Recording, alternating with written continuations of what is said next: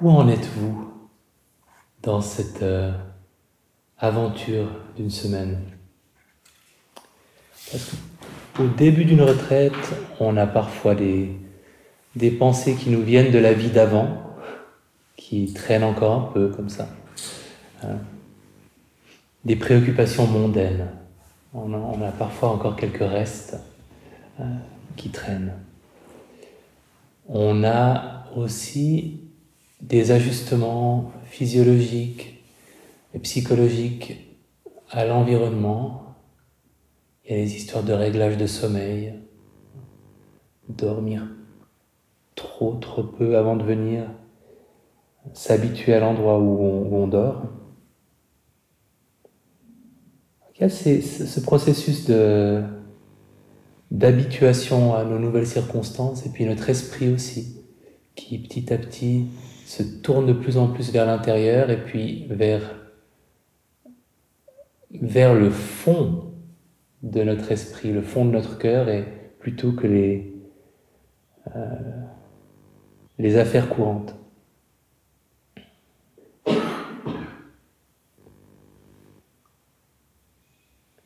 En venant ici, vous vous engagez sur ce fameux chemin méditatif et j'aime bien l'idée que ce soit une direction qu'on emprunte avec vraiment le, le, panneau, comme le panneau du tourisme pédestre, euh, long chemin, escarpé mais intéressant. Et c'est pas un but, c'est une direction qu'on prend et une fois qu'on s'engage dans cette direction, des choses changent sans qu'on ait besoin d'atteindre quelque chose. C'est toujours un, Quand on y réfléchit un peu, c'est un des aspects les plus perturbants de la perspective bouddhiste, euh, si elle est prise au pied de la lettre, parce qu'on vise vraiment le nirvana, qui est un objet brillant, euh, qui est en plus, par définition, inaccessible, parce que si vous connaissez un petit peu le monde bouddhiste, vous savez que les gens qui disent qu'ils l'ont atteint sont généralement très mal vus et c'est vu comme la preuve qu'ils ne l'ont pas atteint, le nirvana. Donc c'est en plus un, but inatteignable et si on l'atteint ou si on dit qu'on l'a atteint, c'est qu'on l'a pas atteint. Euh, à, quelques exceptions près. heureusement, il y, a, quand même des enseignants, euh, surtout en Asie, qui sont vraiment reconnu par tout le monde pratiquement comme euh, ayant, ayant réussi cette fameuse opération impossible. Donc à notre échelle, tant qu'on n'est pas vraiment tout près euh, de cet éventuel objet brillant, euh, ça me paraît beaucoup plus sage de le voir comme une direction qu'on prend. On va vers quelque chose. Et chaque petit pas, du coup, vaut la peine d'être parcouru parce que c'est pas grave si on n'a pas atteint la destination, puisque chaque pas nous apporte quelque chose en soi. Par contre, ce qui change pas avec une perspective euh, semi-laïque par rapport à la perspective bouddhiste, c'est qu'on ne vise pas juste à aller mieux ou à être bien. Euh, c'est un chemin qui nous emmène vers la direction d'un beaucoup plus grand bonheur que le bonheur ordinaire ou que la santé mentale. C'est pas la santé mentale, c'est la, super santé mentale qu'on cultive. Donc on ne se réfère pas à, à cette idée de corriger ce qui ne va pas ou de rétablir, mais vraiment d'aller vers du mieux et du super mieux. Voilà pour le dépliant publicitaire. Euh, ça, a un peu plus de valeur parce que j'y crois vraiment quand je le dis. C'est la différence. En quoi consiste ce bonheur? Il y a une orientation différente face aux difficultés. Euh, un sentiment durable de sécurité. On vit le désagréable, on le, vit pleinement. Il vient, il part, et on s'épargne les deuxièmes flèches euh, dont j'avais parlé dans le cours, les ruminations, tout ce qu'on y ajoute en fait. Donc on ne vit finalement que la part désagréable qui est inévitable. Il y a une orientation différente aussi au plaisir. Et ça, c'est un grand, travail aussi. De se mettre à l'abri des insatisfactions liées aux addictions, aux petites et grandes addictions, ou même aux addictions très subtiles. Et, parce qu'il ne s'agit pas de renoncer à du plaisir, obtenir une capacité plus grande à apprécier tout ce qui est bon et qui n'est pas sujet à dépendance. Les plaisirs simples, et là c'est un environnement, j'en parlais, euh, parlais hier soir, ici c'est un environnement idéal pour goûter à ces plaisirs-là. Le simple, la compagnie d'une poule, un plaisir dont on n'a pas assez parlé dans la littérature. Voilà, vous avez une poule à côté de vous, vous avez un coq qui vous regarde avec euh, un œil soupçonneux, et vous êtes content d'être euh, en compagnie de cet animal-là. C'est un plaisir gratuit qui n'est pas sujet à dépendance. Enfin, je sais pas, pas trop sujet à dépendance. Contrairement à d'autres. Comme le dit Dipama, grande méditante, qui a une vie extraordinaire, d'ailleurs il, y, a une biographie de Dipama, une femme qui a pas eu de chance du tout, mais qui a transformé ce manque de chance en une aptitude euh, à la méditation presque euh, irréelle. Dipama qui avait l'habitude de dire Vous n'avez besoin de rien pour être heureux. Parce que finalement, ce, qui est là est suffisant à, fabriquer du bonheur. Et c'est un petit peu ce qu'on goûte euh, ici, en réalisant qu'on n'a pas besoin de beaucoup de choses qu'on a laissées derrière nous.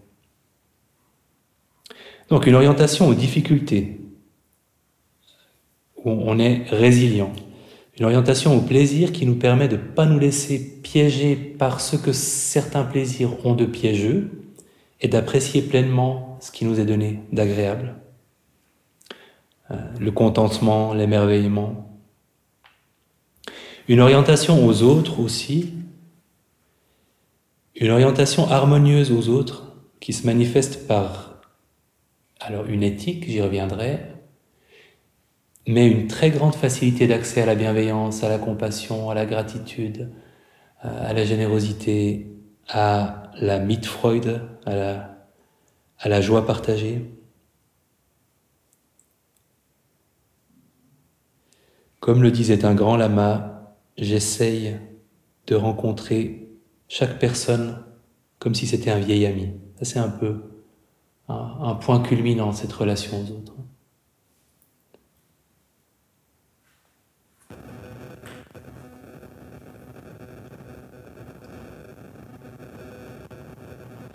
L'idée dans cette direction qu'on prend, qui n'est pas un but, c'est en, grande partie un retour à quelque chose qu'on a déjà connu. C'est se désencombrer des habitudes qu'on a développées très rapidement dans notre petite vie, euh, puisque rien que la relation, par exemple, euh, au, plaisir, le moment où on découvre que un, bonbon, en plus de nous rendre heureux, ça peut servir à nous faire oublier qu'on est malheureux, je pense qu'on est jeune quand on fait cette découverte. D'ailleurs, les parents ne nous aident pas forcément. T'es triste, tiens, prends ça, tu verras, ça ira mieux. Euh, donc, on se désencombre d'habitudes qu'on a développées et on en revient à quelque chose d'essentiel et de simple qu'on avait perdu de vue.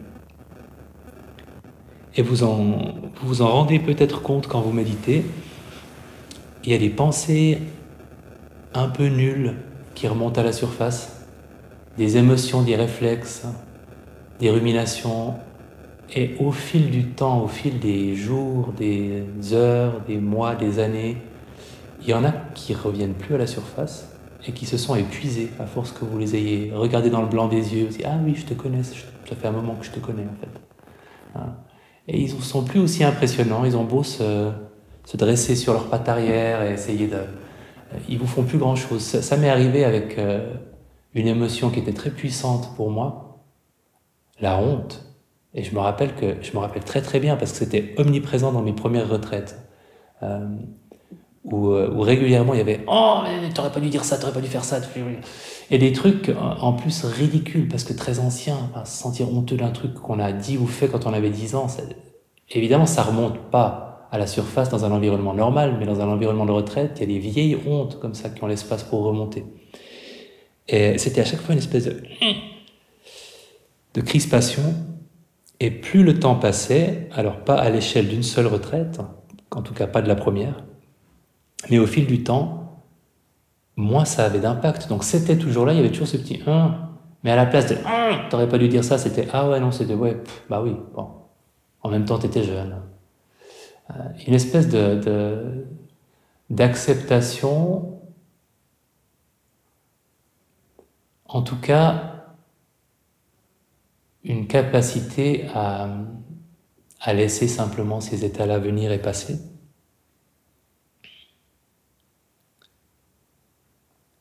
Comment est-ce qu'on fait pour se rapprocher de ce bonheur, de ce bonheur-là?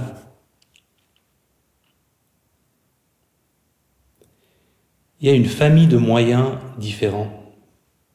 Et il m'a fallu beaucoup de temps aussi dans ma carrière méditative pour tous les apprécier au même niveau, euh, pour prendre conscience de leur importance. J'ai vraiment commencé par, euh, par la concentration. C'était le premier truc que j'ai découvert. L'attention à la respiration, qui est un moyen d'avoir un esprit calme, d'être soulagé des pensées envahissantes. Et des trucs comme la bienveillance, ça m'était... Je ne peux pas dire que la bienveillance m'était étrangère, ce serait un peu dur, mais ça ne me parlait pas du tout.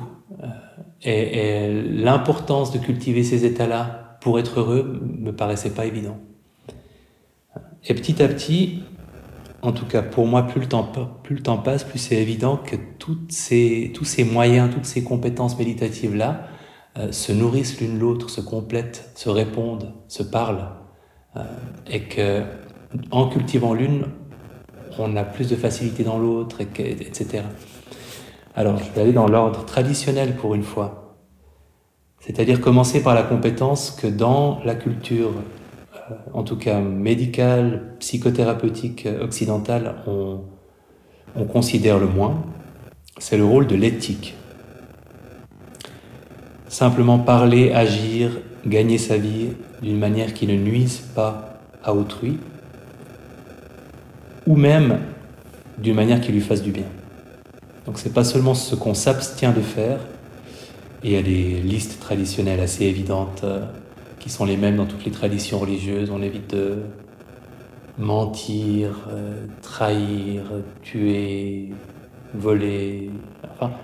La, différence dans l'approche euh, méditative traditionnelle, c'est que comme, et c'est pour ça que c'est intéressant euh, de l'envisager comme ça, comme il n'y a pas de figure divine dans le bouddhisme, et qu'il n'y a pas de jugement à proprement parler, c'est une éthique qui est là pour favoriser le bonheur présent et futur de la personne qui la pratique. Donc c'est pas parce qu'on va être jugé pour ce qu'on fait, c'est parce que euh, en pratiquant certaines actions et en évitant d'autres actions, on va s'éviter les ennuis, euh, les ennuis intérieurs et extérieurs. Donc on va pas, en ne volant personne, on, évite les conséquences euh, désagréables de la personne qui réalise qu'on l'a volé, et on évite euh, remords, culpabilité, honte, etc.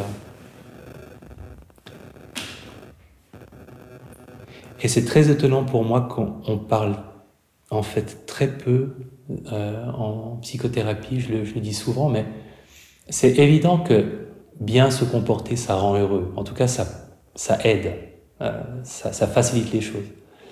Euh, et que mal se comporter, ça, ça rend malheureux mais on n'en parle pas beaucoup comme un ingrédient du bonheur. C'est réservé au registre de la morale ou euh, de la loi. Et, ça, ça, a sa place dans la panoplie du développement personnel, c'est une évidence.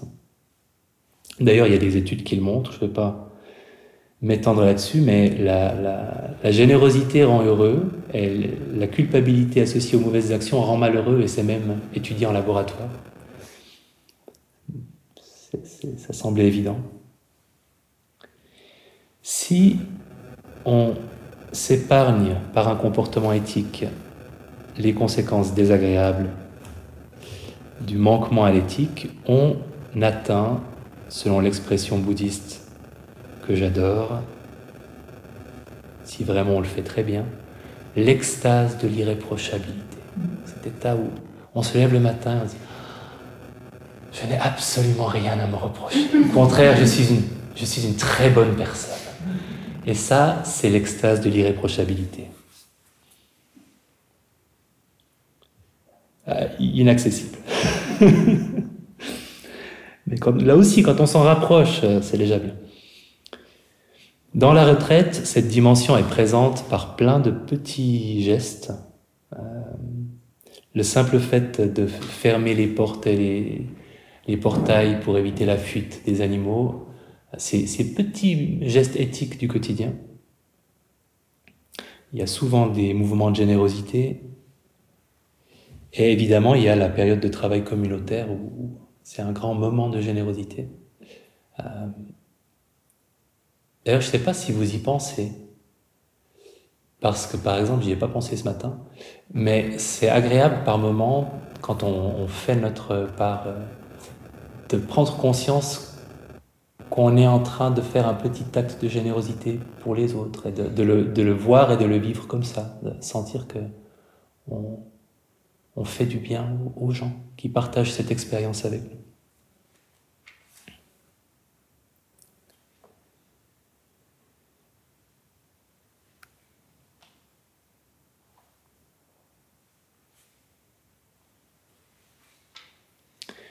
Évidemment, et c'est peut-être pour ça qu'on est réticent à, lier éthique et bonheur, quand on le fait, se posent aussi d'autres questions. Euh,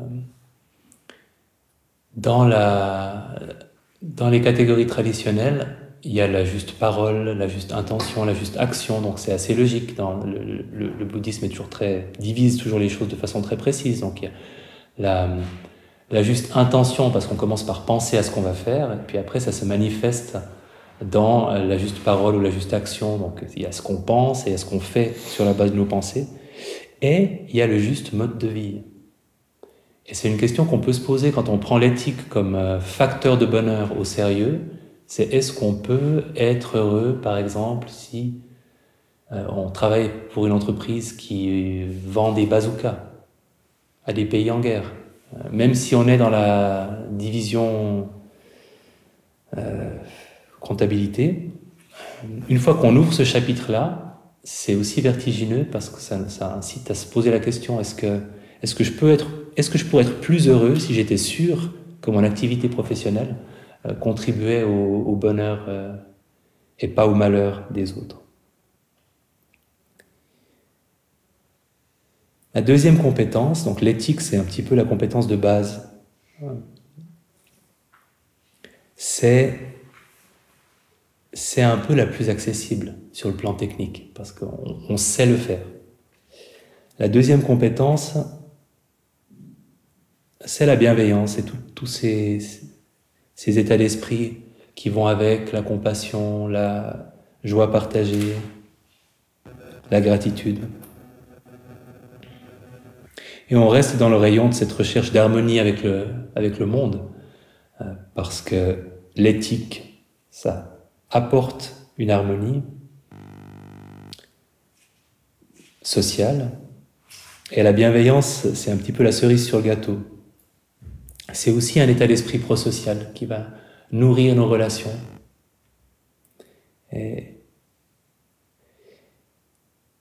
Cela dit, on n'a pas besoin de penser la bienveillance euh, comme nécessitant de la vivre en relation avec quelqu'un. C'est un état d'esprit qu'on cultive avant tout. Et normalement, c'est dans cet ordre-là qu'on le fait. Pour nous, ensuite pour les autres.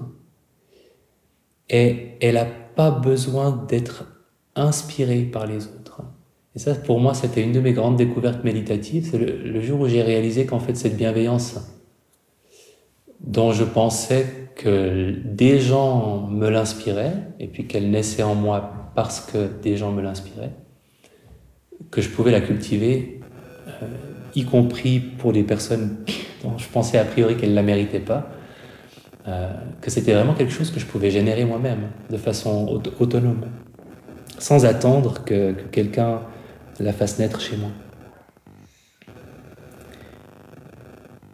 On peut être sa propre flamme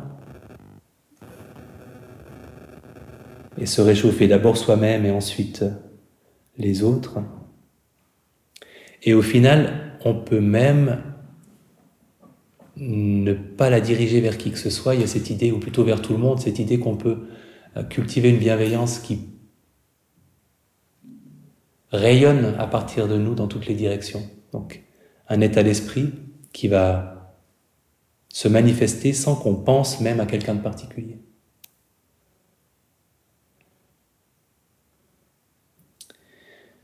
Ici, on fera des méditations formelles de, bienveillance, de gratitude. On peut aussi apprécier ces états d'esprit quand ils se manifestent spontanément euh, pour les gens qu'on croise, pour les animaux qu'on croise. Et comme on est un petit peu plus à l'écoute et, en conscience de ce qui se passe, vous sentez, ah, une bouffée de bienveillance pour le coq pour le pan. Ce moment où vous avez, mais oui, t'es beau. Ce petit, euh, ce petit attendrissement, savourer cet instant-là. Je rappelle que la bienveillance a une grande sœur, sérieuse, grave, mais très gentille, qui s'appelle la compassion, qu'on cultivera peut-être aussi, euh, dont on reparlera et une petite sœur espiègle et insouciante qui s'appelle la joie partagée. Et si vous voulez faire un exercice de bienveillance vis-à-vis des objets, euh, on peut le faire. Hein. Par exemple avec les portes. Quand vous ouvrez une porte, la traiter comme une créature délicate, digne d'égard, et la fermer délicatement. J'ai fait ça pendant euh, une demi-journée dans une retraite, je trouvais ça très satisfaisant de traiter les portes avec bienveillance. Ou votre tasse de thé.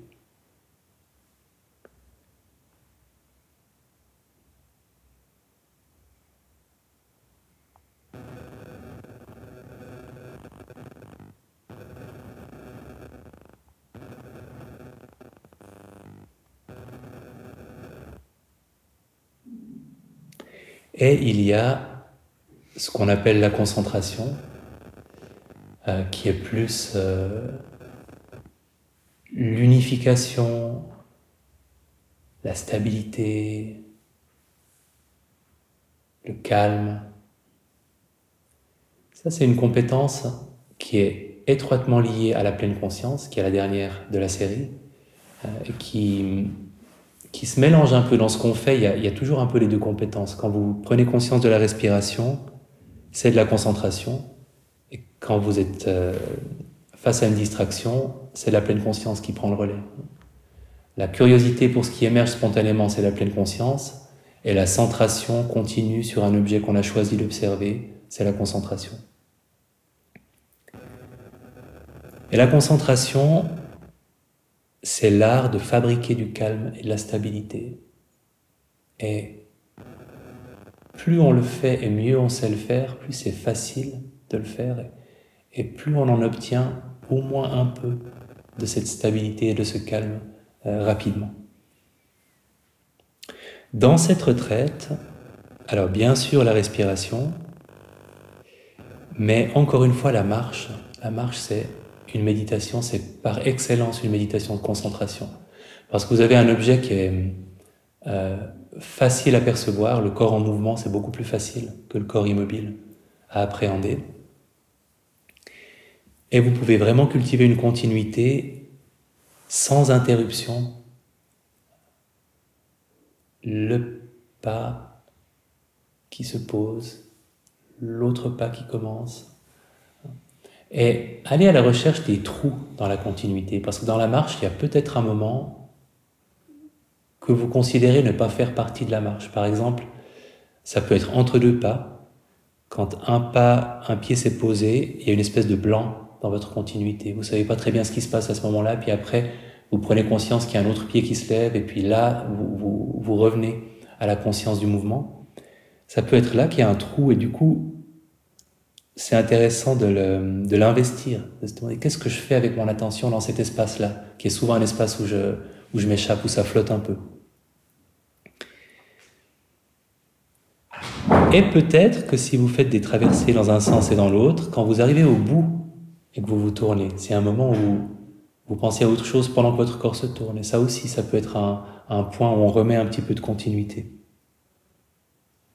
Donc la concentration, fabriquer du calme, fabriquer de la stabilité.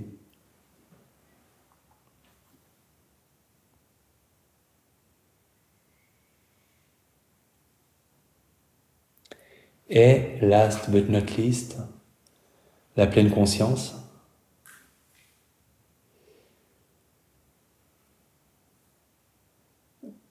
La, traduction, euh, on a traduit ça de l'anglais mindfulness, mais euh, dans la tradition bouddhiste, les traductions c'est parfois vision claire, vision lucide, vision, euh, vision pénétrante.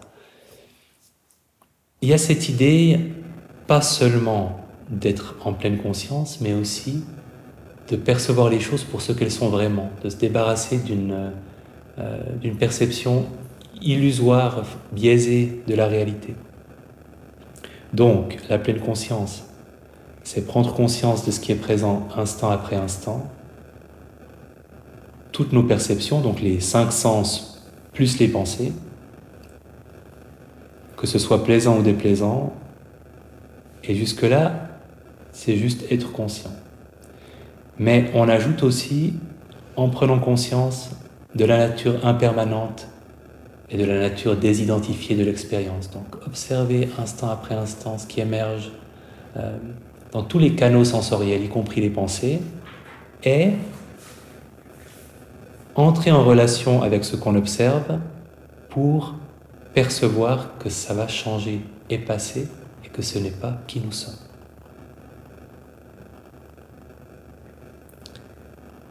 Quand je parlais de résilience euh, face aux difficultés, elle s'appuie évidemment là-dessus, sur cette capacité à percevoir une émotion très désagréable comme oui, elle est très désagréable. Mais je sens euh, qu'elle se manifeste quelque part dans mon corps, une anxiété qui est peut-être une boule dans la gorge, et que cette sensation de boule dans la gorge est en train de changer, qu'elle va passer, et que c'est quelque chose qui m'arrive et que ce n'est pas qui je suis.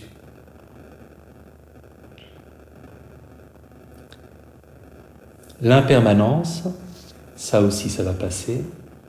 Tout ce qui m'arrive va changer, passer.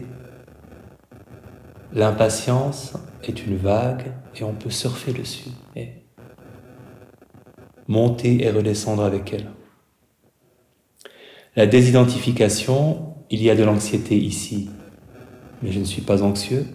Ce qui est présent dans mon attention n'est pas qui je suis, ne fait pas partie de mon identité, et va passer. Et en fait, les deux compétences se soutiennent l'une l'autre. Percevoir clairement l'impermanence de quelque chose, c'est forcément aussi percevoir que c'est pas qui nous sommes. Et reconnaître que quelque chose est présent et que ce n'est pas qui nous sommes, c'est une amorce pour percevoir son impermanence. Dans la retraite, on le fait à chaque fois qu'on est confronté à une distraction ou à une émotion difficile, euh, à quelque chose, euh, euh, c'est plus facile de faire ce travail vraiment activement de percevoir l'impermanence quand c'est quelque chose qui nous gêne, parce qu'on le remarque, ça attire notre attention. On le fait aussi en attention ouverte, évidemment.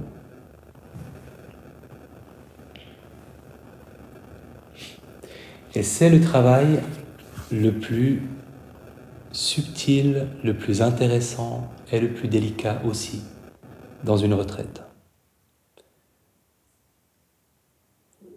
C'est cette qualité que vous devez appliquer à chaque fois que vous êtes face, habité par quelque chose euh, qui, qui trouble votre bien-être.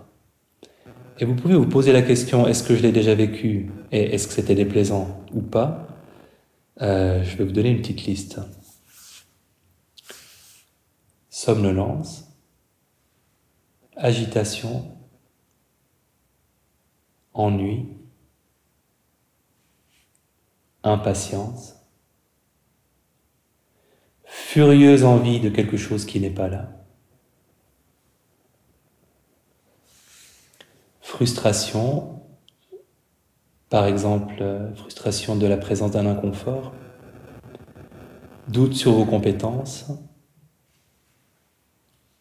autodénigrement, tristesse, confusion, anxiété, colère.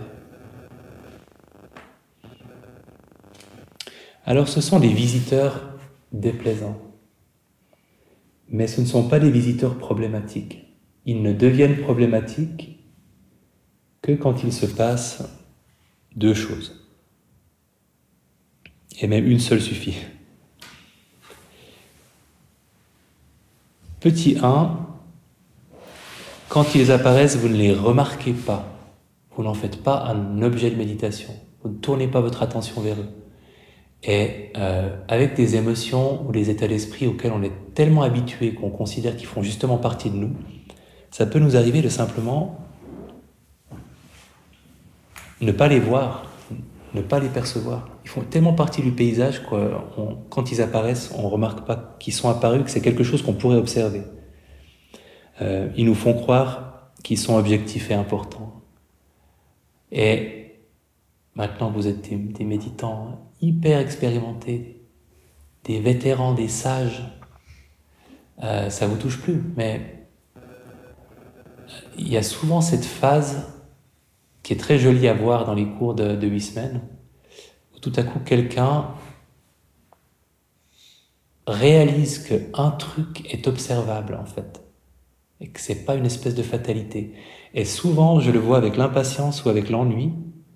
Euh, il y a, des, personnes qui me demandent régulièrement pendant trois semaines, mais c'est normal qu'elles soient longues, euh, c'est comme ça ces méditations.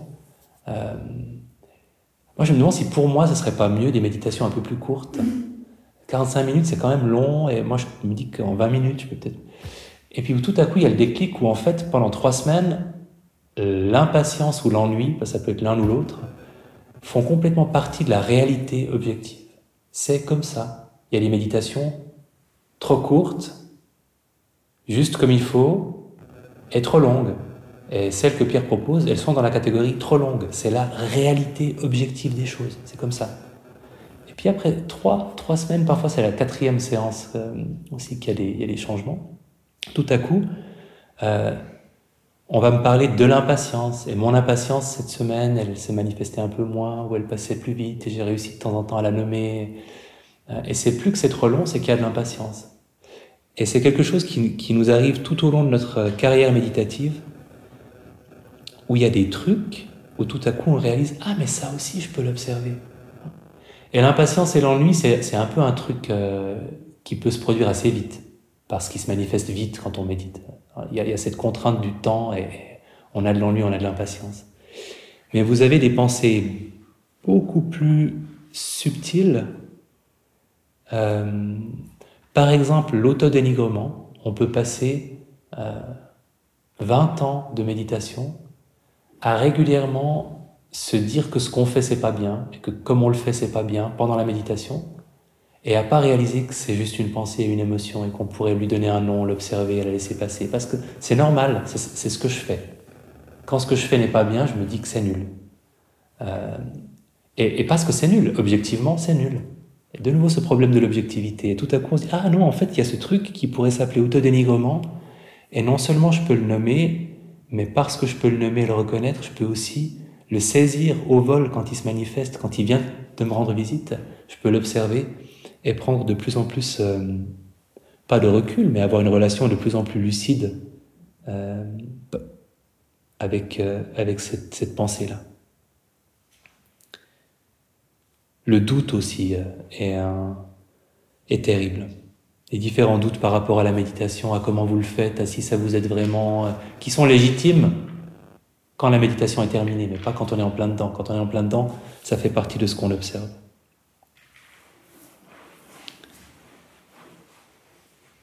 Donc première chose, vous ne les remarquez simplement pas.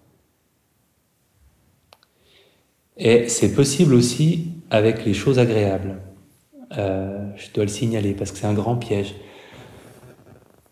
Il est possible de passer beaucoup, beaucoup, beaucoup, beaucoup, beaucoup d'années de méditation en laissant certaines pensées agréables comme étant des trucs qu'on ne peut pas observer des choses qui nous font envie, auxquelles on pense. Et, quand ça se manifeste, plutôt dire Ah, tiens, il y a cette envie, ben, on laisse la pensée se développer et on perd notre attention à la respiration. C'est aussi plus difficile d'être motivé à observer quelque chose qui est peut-être objectivement plaisant à vivre comme pensée. Et la somnolence peut aussi faire partie de, de ces choses qu'on ne remarque pas ou qu'on est réticent à observer parce que c'est pas déplaisant, parce qu'on le vit peut-être comme une fatalité, comme un, truc qui se passe dans le corps et pas comme quelque chose qu'on peut observer. Alors qu'observer la somnolence, c'est très intéressant, ça permet souvent qu'elle ne nous submerge pas et c'est agréable. La somnolence, c'est aussi ça qui a de génial, c'est que la somnolence est un état agréable à observer. Si on lui résiste, c'est désagréable, mais si on l'observe, c'est agréable. Et deuxième chose, on les observe, mais on n'établit pas avec eux une relation qui nous permette de faire apparaître leur impermanence et leur nature désidentifiée. Donc c'est dans ces situations où on est submergé par quelque chose et on y réagit par le rejet, la fuite, plutôt que de, de l'observer. Comment est-ce qu'on fait pour établir cette relation? C'est important de le rappeler à chaque retraite parce qu'il y a un mode d'emploi qu'on n'est pas obligé de suivre, qui est, qui est vraiment indicatif, mais avec des étapes, avec des petits chiffres.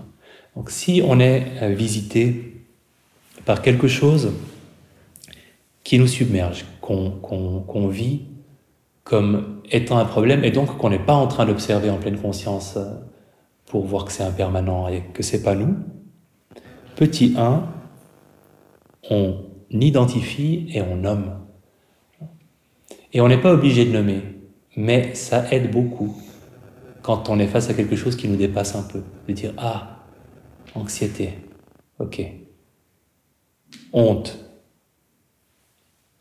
Petit 1, on nomme. Petit 2, on laisse tomber la dimension mentale de ce qui est présent. Donc les pensées, les ruminations, ce qu'on est en train de se dire ou de visualiser. Et on saisit l'émotion dans le corps, dans sa manifestation corporelle. Donc l'anxiété, on laisse tomber le récit et on se focalise sur la boule dans la gorge ou le nœud, le nœud à l'estomac. Pourquoi est-ce qu'on fait ça? Parce qu'en fait, ça, nous aide pour les deux, les deux choses qu'on veut révéler. Euh, une sensation, c'est beaucoup plus facile de percevoir qu'elle est changeante et donc impermanente. Et une sensation, c'est beaucoup plus facile de percevoir qu'elle n'est pas qui nous sommes. Parce qu'à tort ou à raison, on, associe notre identité un peu plus avec notre monde mental qu'avec notre monde physique. Donc observer une sensation, c'est plus facile de réaliser qu'elle ne fait pas partie de nous, quoi que ce nous soit. Donc le corps est moins identifié, le corps va forcément évoluer, changer, et la sensation va passer. Et il est dans l'instant présent, alors que nos pensées vont bondir dans le futur, dans le passé. Donc, on nomme on oublie les histoires, on oublie le contenu mental et on se focalise sur le ressenti physique. Et ce ressenti physique, on en fait un objet de méditation et on observe son impermanence et on observe que à l'inspiration, ça peut être un bon guide de s'appuyer sur euh, la respiration. À l'inspiration, c'est peut-être plus intense, à l'expiration, ça l'est moins, ça change de forme, ça se répartit différemment. dans l'espace. Donc ça change, donc c'est pas solide, donc ça va passer, donc c'est pas aussi menaçant et submergent que ce qu'on pensait. Et on peut même attendre que ça passe, puisque ça va passer. Ça va passer si on reste avec et si on revient, euh, si on reste avec et qu'on revient au ressenti du corps à chaque fois. Parce que les pensées peuvent se renouveler. Il y a ce mot très joli euh, dans la philosophie, dans la psychologie bouddhiste, papancha, qui, est, euh, qui se traduit par la capacité à la prolifération qu'ont les pensées. Donc c'est qu'une pensée va très vite faire une structure en arbre qui va conduire à plein d'autres pensées et ça va ruminer dans toutes les directions. Donc le corps ne papanchise pas. Euh, à partir du moment où on se saisit d'une sensation et où on y reste et où on y revient, elle va passer. Les sensations font ça, elles passent. Notre anxiété, elle peut papanchiser beaucoup au niveau mental. Donc on peut avoir l'impression illusoire qu'elle ne passe jamais, parce qu'une pensée anxieuse suscite une autre pensée anxieuse qui suscite une autre pensée anxieuse. Et c'est plus difficile de percevoir que c'est plein de petites pensées qui se suivent, et même si on le perçoit, c'est plus difficile d'en être soulagé. Alors que le ressenti corporel, dès qu'on perçoit que c'est impermanent, on se sent mieux. C'est un travail qui est utile, qui n'est pas indispensable, parfois de simplement remarquer, ah, il y a de l'anxiété, et puis avoir une, prudente confiance dans le fait qu'elle va passer, c'est suffisant.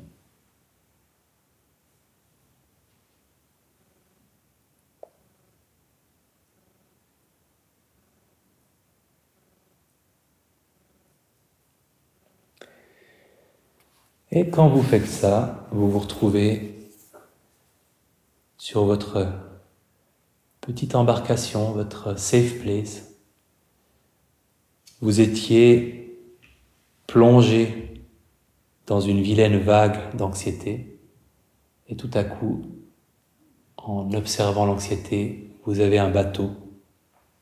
Vous sortez de l'eau, vous ne vous confondez plus avec les flots tempétueux, et vous pouvez laisser la vague monter et redescendre à l'abri de votre bateau.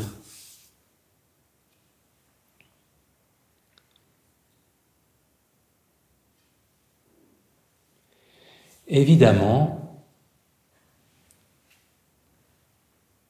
quand on réalise que ce qu'on observe est impermanent et n'est pas qui nous sommes,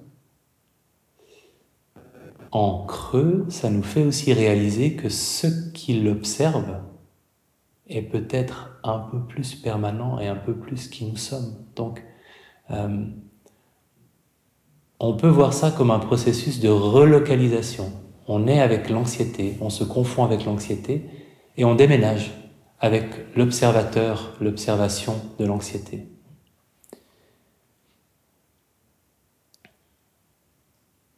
Et on réalise que cette observation, elle a une grande constance, euh, elle est toujours là, on peut toujours aller la chercher.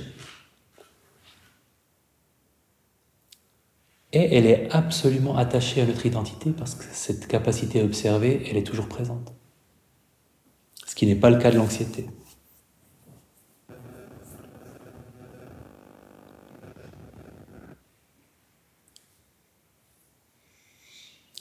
C'est aussi la pleine conscience euh, qui, appliquée à ce qui est agréable, ne nous empêche pas du tout d'en profiter, même en sachant que c'est impermanent. Par exemple, je trouvais absurde cette idée que que l'impermanence, euh, ça impliquait de moins profiter des choses agréables parce qu'on sait qu'elles vont passer. C'est exactement le contraire, évidemment. La mousse au chocolat, qui est toujours servie dans les restaurants dans les tout petits bols, c'est un, souvenir d'enfance. C'est ce qui me faisait choisir plutôt la Coupe Danemark quand j'étais enfant.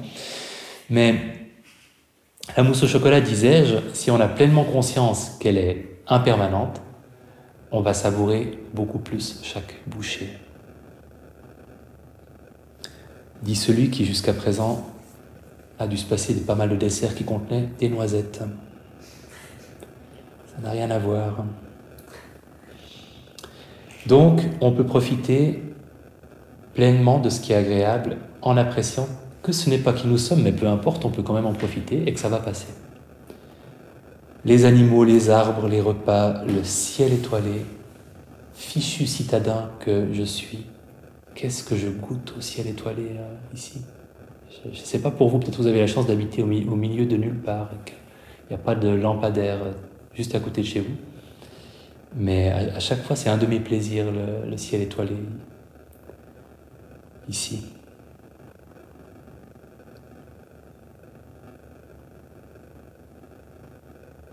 Comme le disait aussi Dipama, tout est frais et nouveau tout le temps. Chaque moment est neuf. Et ça, euh, c'est ce genre de, de citations qui, ne, qui peuvent ne pas nous faire grand-chose. Mais dans une retraite, j'ai vraiment, je me suis pris dans les gencives la, la vérité de ce qu'elle disait. C'est qu'en fait, quand on est vraiment bien dans cette disposition de pleine conscience et, qu'on accueille ce qui vient, l'ennui n'existe plus. Parce qu'on a qualité d'attention euh, tellement vive euh, que tout ce qu'on observe, tout ce qu'on goûte, tout ce qu'on sent est frais. Il y, a, une, qualité de fraîcheur, de nouveauté. Euh, tout est intéressant. Alors ça dure pas. Cette cette qualité-là de pleine conscience, mais euh, même quand elle n'a pas cette intensité, on peut apprécier que des choses qui nous sembleraient ordinaires chez nous, ici, on les goûte davantage, ne serait-ce que la nourriture. Mais avec quand même cette petite idée derrière la tête que ça pourrait être le cas pour tout, que vous pourriez imaginer que tout ce qui vous arrive soit frais, nouveau, intéressant. Que rien ne soit jamais ennuyeux. C'est pas impossible. C'est peut-être impossible de vivre ça tout le temps, mais c'est pas impossible de le vivre de plus en plus souvent.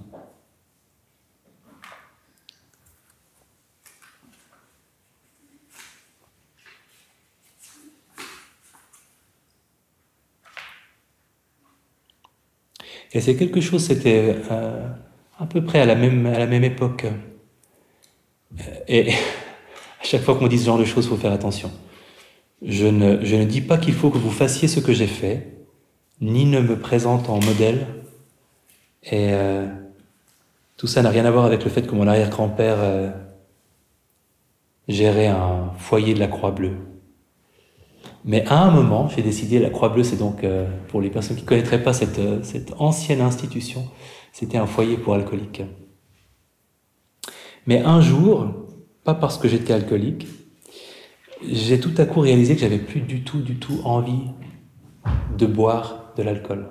Alors que j'aimais déjà le goût, j'aime toujours. T'entends une gorgée de bière, je goûte. Euh, alors que le goût me plaisait et l'ivresse, en fait, je trouvais ça cool. Mais un jour, et c'était totalement lié à la méditation, c'était le retour d'une retraite. quelques semaines plus tard, je me dis, mais en fait, j'ai plus vraiment le même plaisir euh, parce que la réalité est déjà intoxicante en elle-même. En fait, la réalité est déjà tellement intéressante que je peux que la gâcher en, mettant un peu de psychotrope dans ma réalité. Euh, comme si, comme si c'était du sucre en trop. Euh, vous, avez, euh, vous avez un fruit qui est déjà mûr et puis il y a quelqu'un qui vous rajoute du sucre, ben c'est pas bon. C'est la même chose qui m'est arrivé tout à coup. Je me dis, mais en fait, et je, ne buvais pas beaucoup, mais voilà, j'avais du plaisir à le faire, mais en fait, ça, ça, ça c'est écœurant, c'est trop.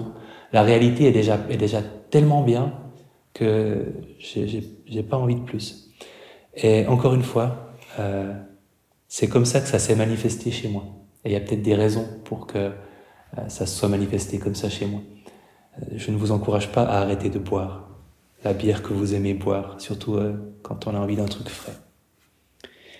Parce que c'est cette, ce plaisir qu'on a à goûter les choses simples, ça peut concerner absolument tout ce, ce, ce, qu'on apprécie, et pas seulement l'alcool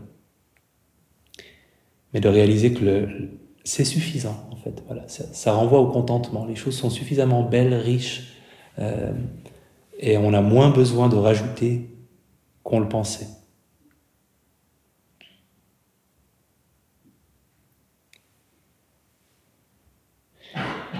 La direction qu'on prend, c'est donc une direction où on est de plus en plus avec l'éthique et la bienveillance, en paix avec le monde et avec les gens, habité de plus en plus facilement, de plus en plus souvent par les états d'esprit qui nous font du bien, capable de fabriquer des moments de calme, dépendre de moins en moins des plaisirs euh, les plus fragiles ou les plus addictogènes et savourer de plus en plus les autres, ainsi que les plaisirs addictogènes, mais sans subir les désavantages. Être plus résilient face aux émotions difficiles.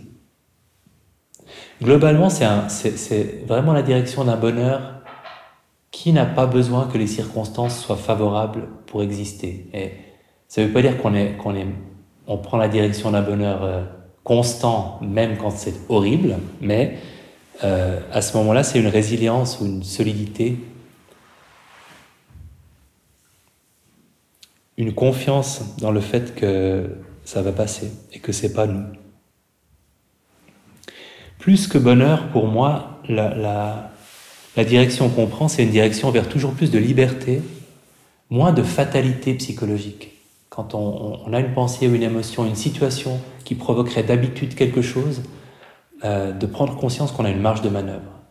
On revit la même chose, c'est le, le, même collègue insupportable euh, que d'habitude, mais euh, les émotions prennent pas la même direction. On a la même bouffée d'anxiété qui monte, mais elle reste pas aussi longtemps, elle passe plus vite elle, nous, nous menace, on se sent moins menacé par elle. En liberté, grande, grande, grande sécurité. Quoi qu'il arrive, un sentiment de sécurité et une robuste résilience face à ce que la vie euh, va nous balancer. J'espère que le dépliant publicitaire vous aura fait envie. Euh, ça, c'est le chemin. Et puis, à partir de demain, on parlera un peu plus de ce qu'on rencontre en chemin, notamment des facteurs facilitants et, pas facilitants que, que, vous allez croiser pendant la retraite.